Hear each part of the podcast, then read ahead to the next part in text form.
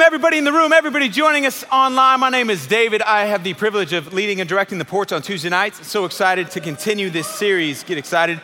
Dying to Live, we're looking at Romans chapter 6, 7, and 8. Today we're going to jump into chapter 8. I'm going to read the passage starting in verse 1 of chapter 8, written by the Apostle Paul. We're going to go through 17 verses. I'm going to read them up top. So if you have not had a quiet time, you are about to get it in right now. So, verse 1, Paul says, Therefore, there is now no condemnation for those who are in Christ Jesus. Because through Christ Jesus, the law of the Spirit who gives life has set you free from the law of sin and death. For what the law was powerless to do because it was weakened by the flesh, God did by sending his own Son in the likeness of sinful flesh to be a sin offering or a payment. And so he condemned sin in the flesh, in order that the righteous requirement of the law might be fully met in us, who do not live, who do not live according to the flesh, but according to the Spirit.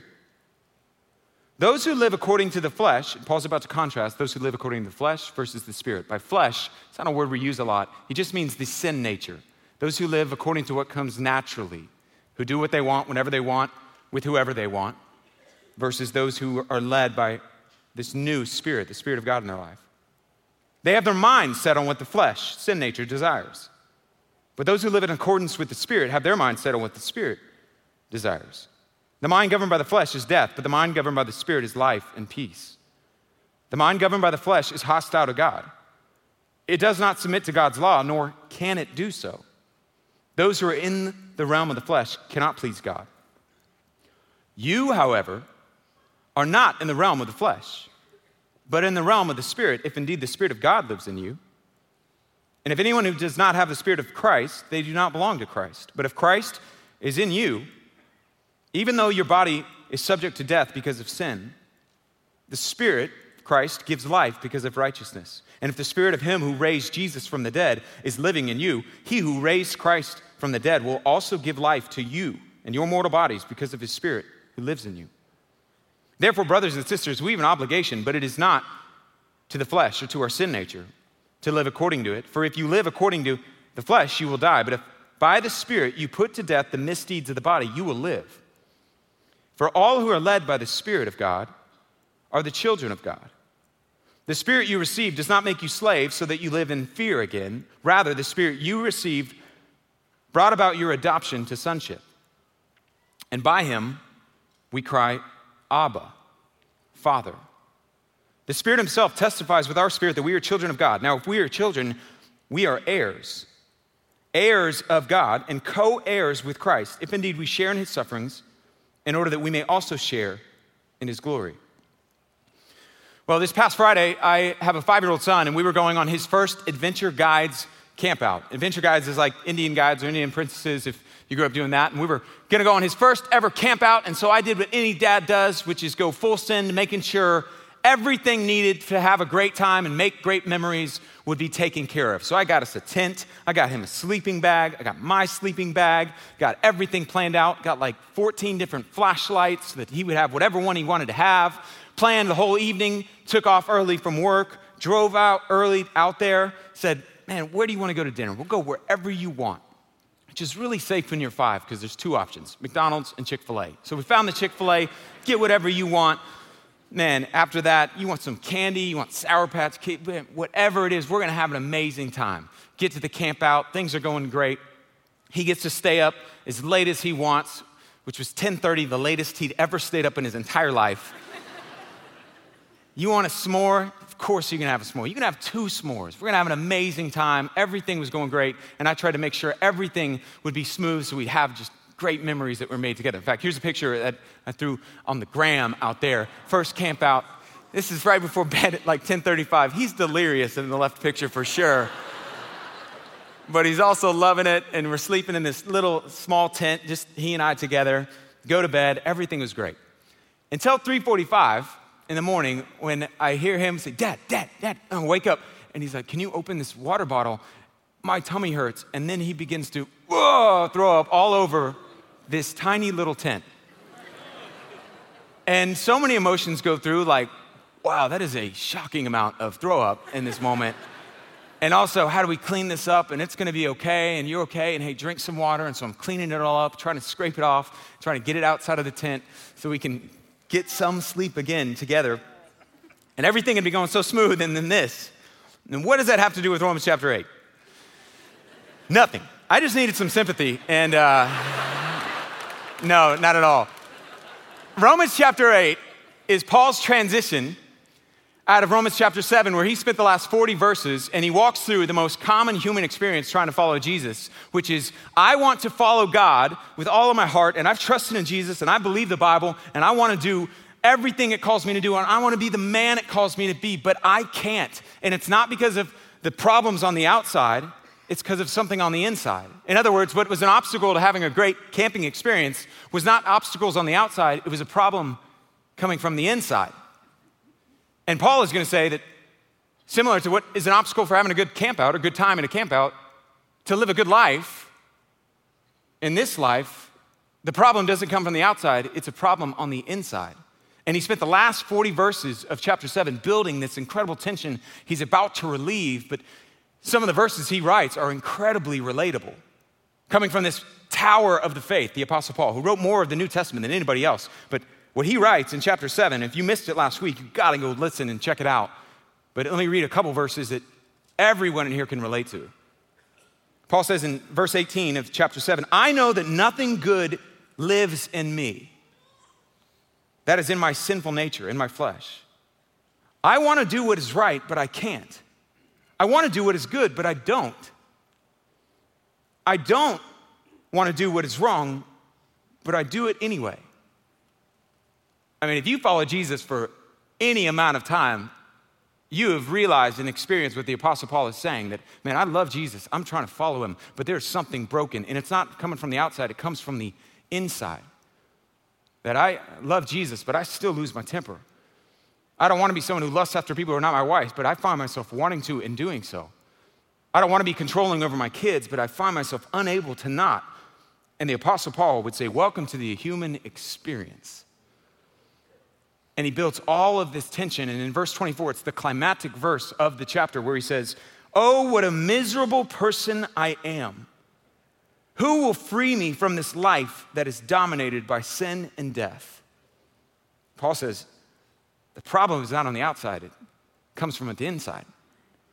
And then in chapter 8, all of that tension gets relieved, where he begins to walk through the Christian life and what it looks like and its implications. And he points out three different persons of the Trinity, what Jesus has done, what the Spirit is doing, and what the Father has done and is doing. And I want to walk through and highlight some of those things because he begins to walk through how you and I in Christ have been changed and how all of that tension between I don't do what I want to do, but I do things I don't want to do, all of that gets relieved.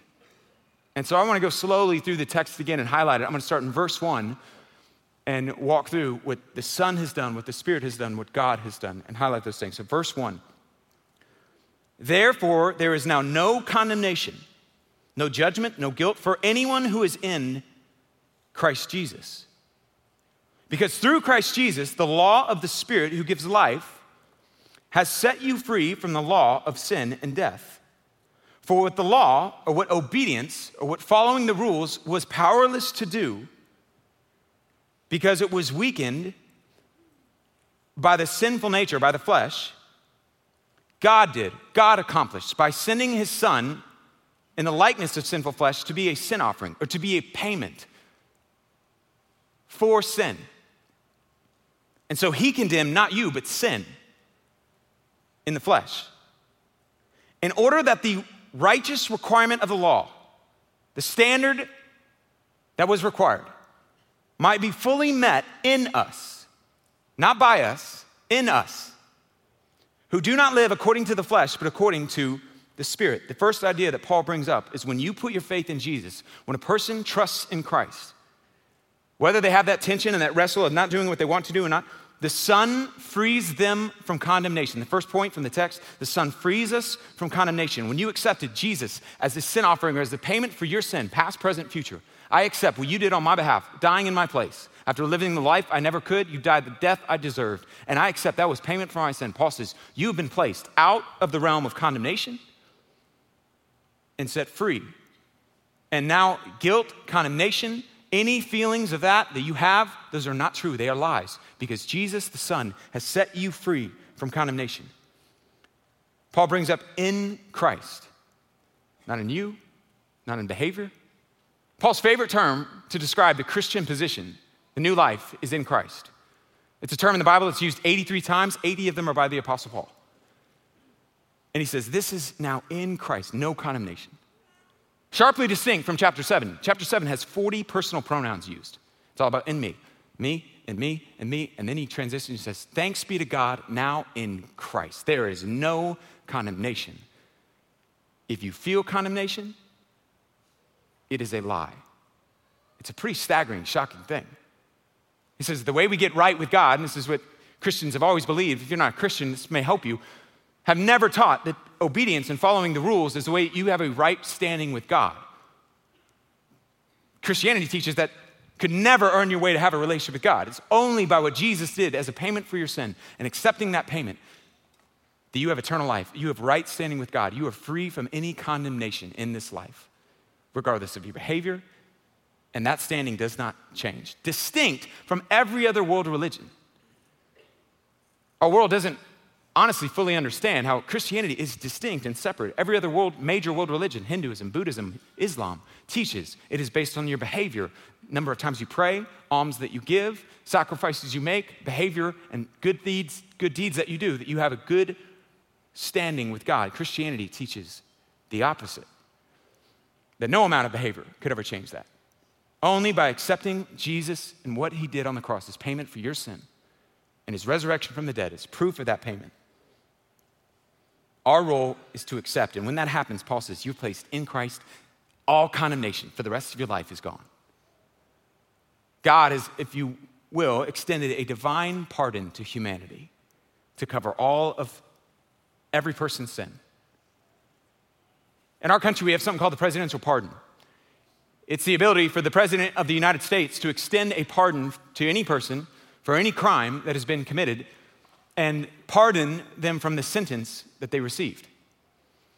In the history of our country, there's only been one occasion where a person declined the presidential pardon. It was in 1829, it was a guy named George Wilson, and he was arrested and tried for killing a post office worker, a postal worker, delivering mail. He robbed the postal worker, he killed him. He was arrested, tried, convicted of killing this man, and sentenced to death by hanging. Now, George Wilson had friends in high places, and some of them were connected to the President of the United States at the time, President Andrew Jackson. And so Andrew Jackson extends a presidential pardon to George Wilson. And George Wilson did something that it, prior to that time had never happened before, where he was extended the pardon in the judicial system and in jail, and they said, You're free to go, you've been pardoned. And he said, Nah, I don't accept it. Now, we don't know why. I mean, uh, there were conclusions drawn of like he believed somebody was going to break him out, or he believed that it would be an admission of guilt, but he declined. And they, they didn't know what to do. They were like, we told him we could go home and leave the jail, and he was like, nah, I'm good. And the court sent the case all through the court system and went all the way to the Supreme Court. What do you do when a person rejects a presidential pardon? And here's what Chief Justice Marshall declared A pardon is an act of grace, proceeding from the power entrusted with the execution of the laws, the president. But delivery is not completed without acceptance. It may then be rejected by the person to whom it is given. And we have no power in a court to force it upon him.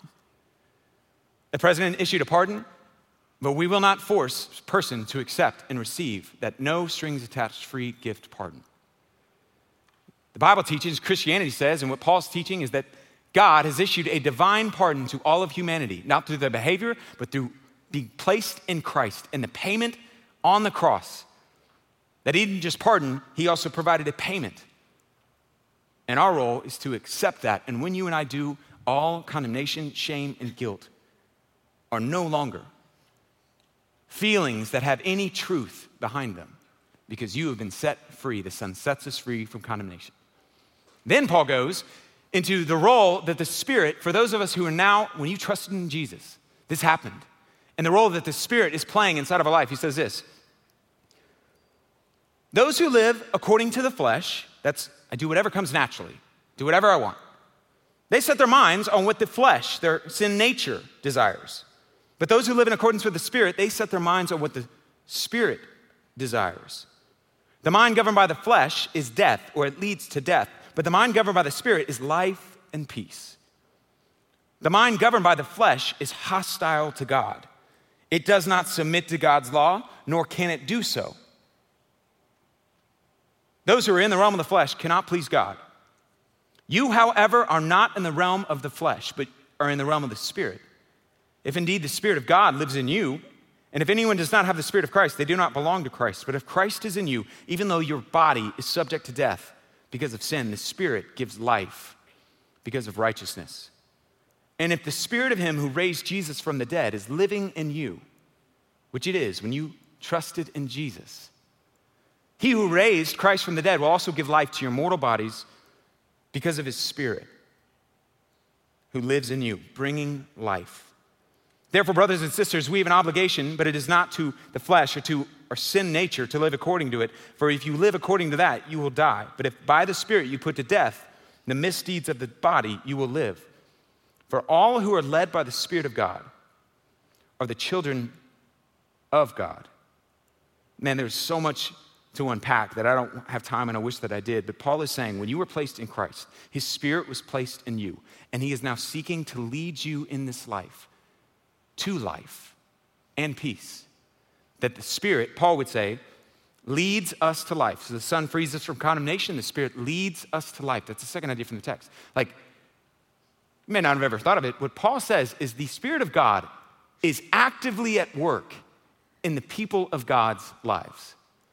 And he walks through how he begins to lead. And another translation for the word leads is beckons, that begins to prompt to move, to encourage, to beckon you towards life. This is why Christians live differently, not because they have to in order to earn God's love, it's because they are different.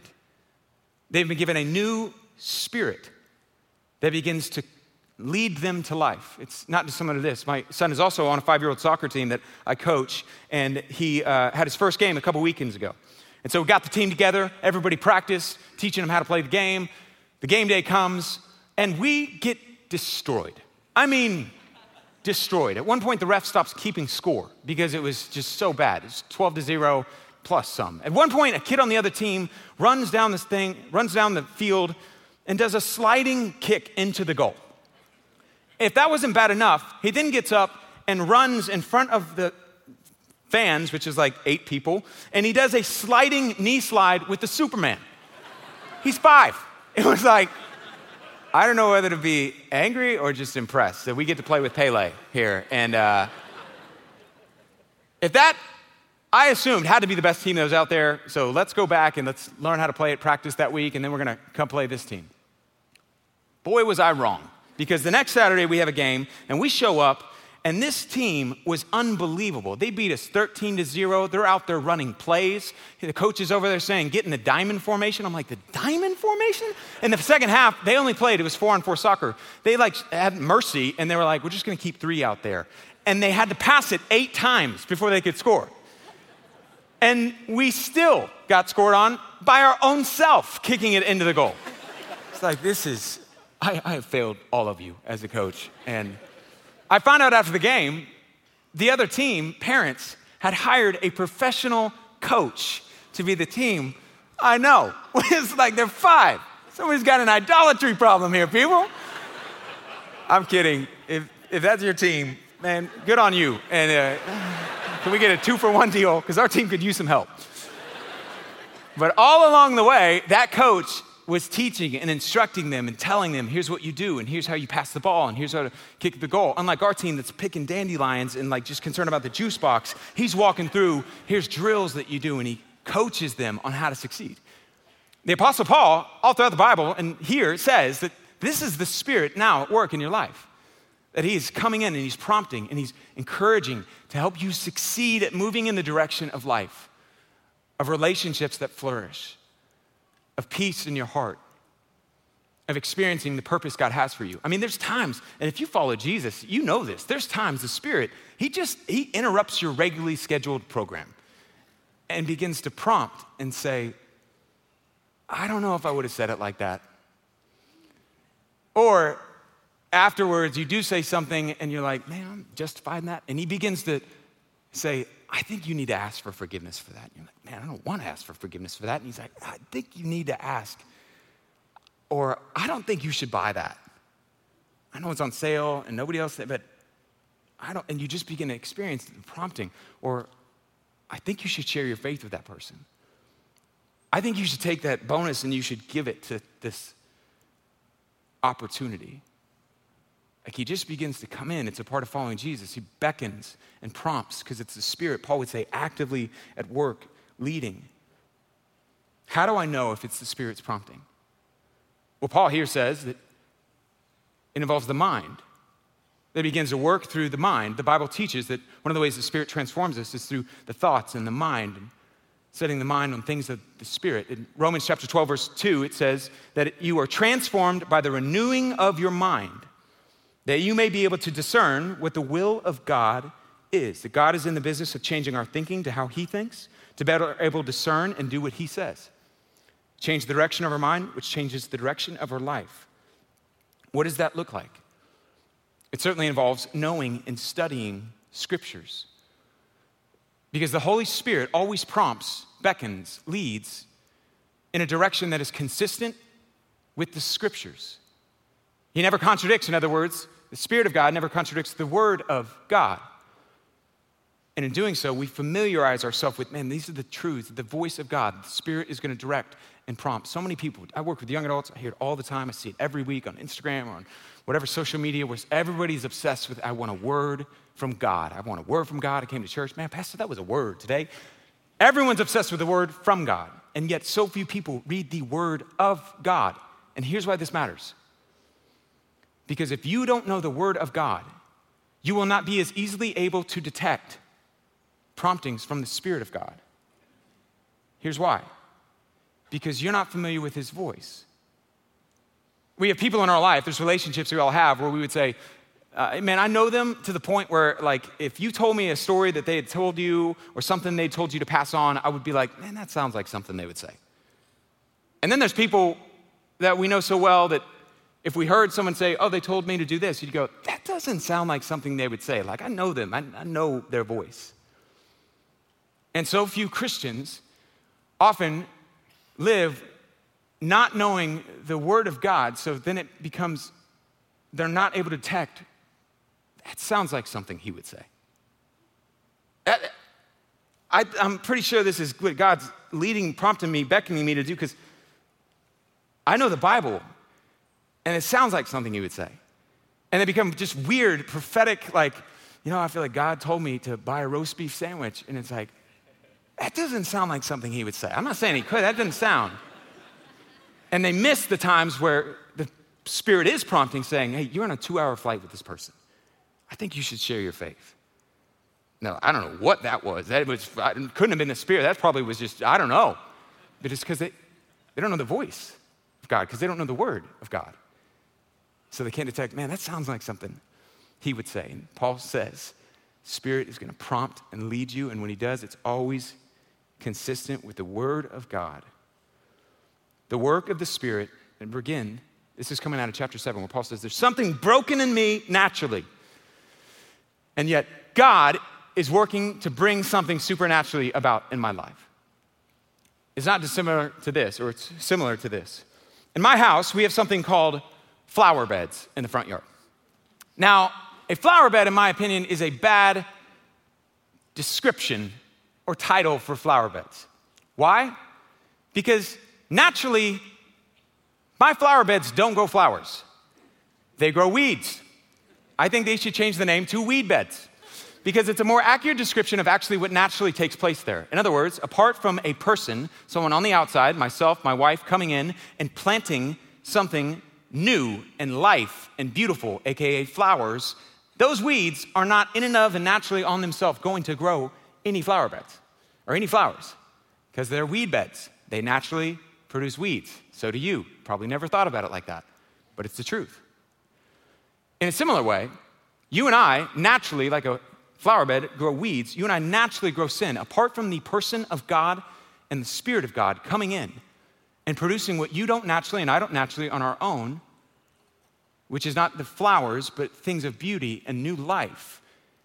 You and I will not grow them. It is a work of God, work of the Spirit to bring about what naturally you and I do not. And Paul says that is what the Spirit of God, through those promptings, through his leading and overarching, that is what he's doing in your life. He is working to bring about life and produce what you and I naturally on our own cannot. So the Spirit of God leads us, Son of God frees us from condemnation, the Spirit of God leads us to life, and then he goes into what the Father has done. The Spirit you received does not make you slaves so that you live in fear again. What are you saying, Paul? He's saying the Spirit you received, you no longer live like, man, if I don't do good or if I do do good, that determines my relationship with God. No, you're not a slave. You are a son. The Spirit you received brought about your adoption to sonship. By Him, we cry, Abba, Father. I'm going to come back to that word because it's a really important word. The Spirit Himself testifies with our spirit, we are God's children. Now, if we are children, then we are heirs. Heirs of God. These next words were so powerful to me this week. And co heirs with Christ. The inheritance of Jesus, the sinless, perfect Son of God, the standing he has is yours if you are a follower of Christ. The inheritance awaiting him is yours if you have put your faith in Jesus. If indeed we share in his sufferings in order that we may also share in his glory. Paul brings up the topic of adoption that you and I have been adopted by the Father and are God's children. The third idea from the text is the Father adopts us as children. Now, he brings up adoption. And this is an important distinction to understand. When Paul brings up adoption, what his audience would have thought is different from what our audience would think. Why do I say that? Because when we think adoption, we think what? We think babies, we think children, we think orphanages. Those things didn't exist, or orphanages and humanitarian aid efforts to move children into the adoption of parents, those didn't exist in the first century in Rome. His audience didn't think children, they didn't think babies. When he heard the word adoption, they think or thought adults. Why do I say that? Because the most common form of adoption in this day and age would have been adults adopting another adult, someone that they saw of promise or heir. What do I mean? Did you know the most common transition or succession for the emperors or the Caesars of Rome was not from their bloodline? They could have handed it to their kids. They would do what often happened in that day and age, where somebody would go, Yeah, my kids are definitely not responsible enough to handle this. And so they'd look around and be like, oh, Bob, he looks like a young, strapping lad. Let's transfer everything to Bob. So that, so much so, so that almost the majority of the emperors, when they would transition and go from one emperor to the next, they would look around and they would say, I'm adopting him. Caesar, Julius Caesar, you may have heard that term. He's the very first emperor of the Roman Empire. When he was about to die, he wrote in his will, I would like to adopt Caesar Augustus. He's not related to me. We have no blood, but he looks like somebody that I would handle to be responsible. And in that moment, when they were adopted, all of the rights, privileges, and standing of a natural child were transferred. And they, though they had no human relationship with that person, they were seen entirely under the legal status of adopted. All the privileges and rights of a natural heir are yours. And his audience is hearing that when you trusted in Jesus, all of the privileges, natural rights that were all conferred and deserved by Christ are yours. But he doesn't just leave it at a legal reality, he brings it into an intimate understanding of not just legally and status wise, you have that. He begins to describe the relationship that Christians are invited to and have with their Father and uses terms that are incredibly intimate. Why do I say that? He says that the Spirit, when you were adopted in as sons, now you have the Spirit inside of you that cries out, Abba, Father. Now, you may have heard this before, but I want you to think about it. The New Testament was written in Greek. Abba is not a Greek word, it's an Aramaic word. When Paul wrote this verse, it's as though he was saying, Man, it's like the Spirit, he, he cries out, Father. No, it's, it's more than that. It's more intimate than that. And he couldn't think of a word in the Greek language that could accurately describe the emotional relationship that you and I as Christians have with Father. And he spoke Aramaic, and everyone spoke Aramaic. So he just rips this word out and says, We're going to use that term. And I'm not even going to use or worry about the Greek because it's Abba, Father. Now, what does Abba mean? Roughly, it's, it's a more intimate, less formal. The closest uh, synonymous word would be something more like daddy or papa. It's borderline irreverent. And it certainly was irreverent for Jewish men and women, and certainly for most of Paul's life, where he was extremely Jewish, incredibly religious, religious leader. He never would have used the term Abba, Father, when he talked to God. They had a word for even approaching God, and it was the name. I'm praying to the name. And Paul becomes a Christian, and everything changes. And the only person, the first person that uses the term Abba, Daddy, Father, in the whole New Testament that we have any reference of outside of the New Testament, even, was Jesus. In Mark chapter 14, he's praying and he's hours away from death. And he prays, Abba, or Daddy, Father, Dad, everything is possible for you. Take this cup, yet not what I will, but what you will. Dad, please don't let this happen.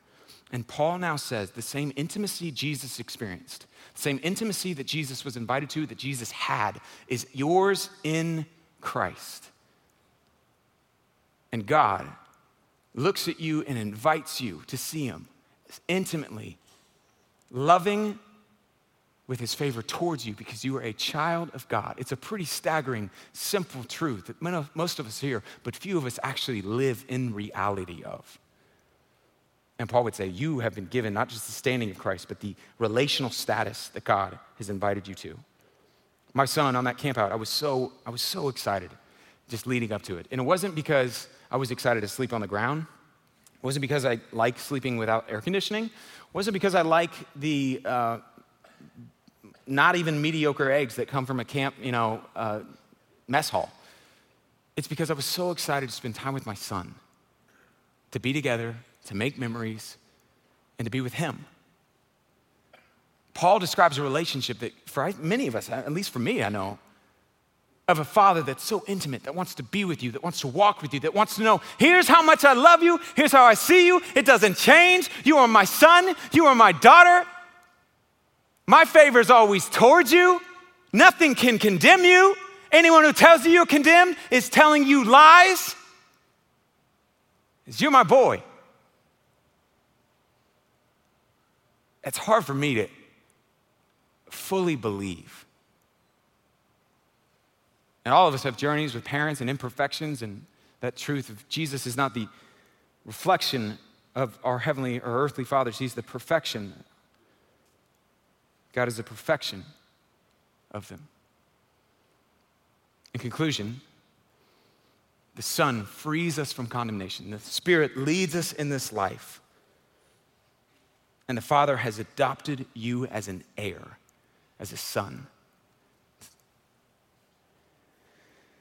All of this, all the work that God is doing, is accomplished by Him. And we've been hammering home in this entire series that the Spirit is the one, God is the one who accomplishes what we could not, even if we wanted to. This past uh, weekend, like I said, I was camping, and the next morning after the 3 a.m., you know, we wake up, and my son still wanted to go on the hike. And you're kind of torn as a father there because you're like, oh man, I don't know how that's going to go. Are you sure you're feeling up for it? all the boys were going on this hike, hype up. All right, let's give it a try. So we hike up, we're over at Possum Kingdom Lake, and we get to the top, and we see this incredible view that has a name, I can't remember it, but there we are. Five minutes into that hike, he was still sick. And he's still throwing up and he didn't want to turn around. But he also couldn't keep going. And so I put him on my back. I said, All right, we're going to piggyback. We're going to walk up. And the times where he could walk, I'd hold his hand and walk with him. And I took him up. He was in a place where he wanted to make the journey. But physically and personally and individually, he could not on his own, no effort, no amount, even though he wanted to do that and go there, he could not on his own, no matter how hard he would have tried. The Christian journey is one where the God who is there says, Man, I, even if you have the desire to live the life of Christ, it is one that you cannot do on your own. But I, like any loving father, through the work of my spirit and through what Jesus, my son, did on the cross, I'm going to carry you to a place. You may have the desire to go, but you do not have the ability. But you don't have to worry because I am going to lead you there. All of the children of God are led or carried by the Spirit of God through the work of the Son of God, a part of the family of God and I'm gonna lead you. And that's what he's doing in the Christian life. And you may not realize it, you may not feel like it, but this is the journey he has you on. And this frees us from having to perform for God. It frees us from having to pretend like everything's perfect in life because anything good in my life, he's responsible for. Everything good that will be about my life or produced in my life, he is responsible for. I may have the desire to do it, but I cannot do it on my own. I am incapable. And my role is to walk in dependence, surrender, open hands, open heart. God, take my life, use it. I can't get there on my own. Will you carry and lead me? And that posture, over and over, is the one that God, at different speeds and different ways, begins to bring about the life of Christ. As we said, you can't live the life of Christ. Only Jesus can do that. But you and I, through surrender to Him, can experience Him bringing about and carrying us to where we could not make it on our own. Let me pray. Father, I thank you that you have made a wide open door through the cross. For anyone listening to this message or listening in the room to have a relationship with you, sin is no longer an issue because you dealt with it on the cross. There is no barrier other than acceptance. And so I pray for anyone who's never had a moment they've received and accepted what you did on their behalf, that today would be their day. I pray that you would allow us to experience you producing more and more of the life of Christ in us, in our hearts, would start with me. That you'd make us more like Jesus, more in tune with the Spirit of God and His beckoning and prompting. And you would allow us to walk in the freedom that Paul staggeringly introduces us to. You don't have condemnation. You're a child of God. The heir inheritance of Christ is yours. The standing of Christ and the intimacy with the Father in heaven is yours. And so, would you be bigger than all the lies and all the ways that, that is difficult for us to grasp and hold on to and accept? We love you, Christ. Amen.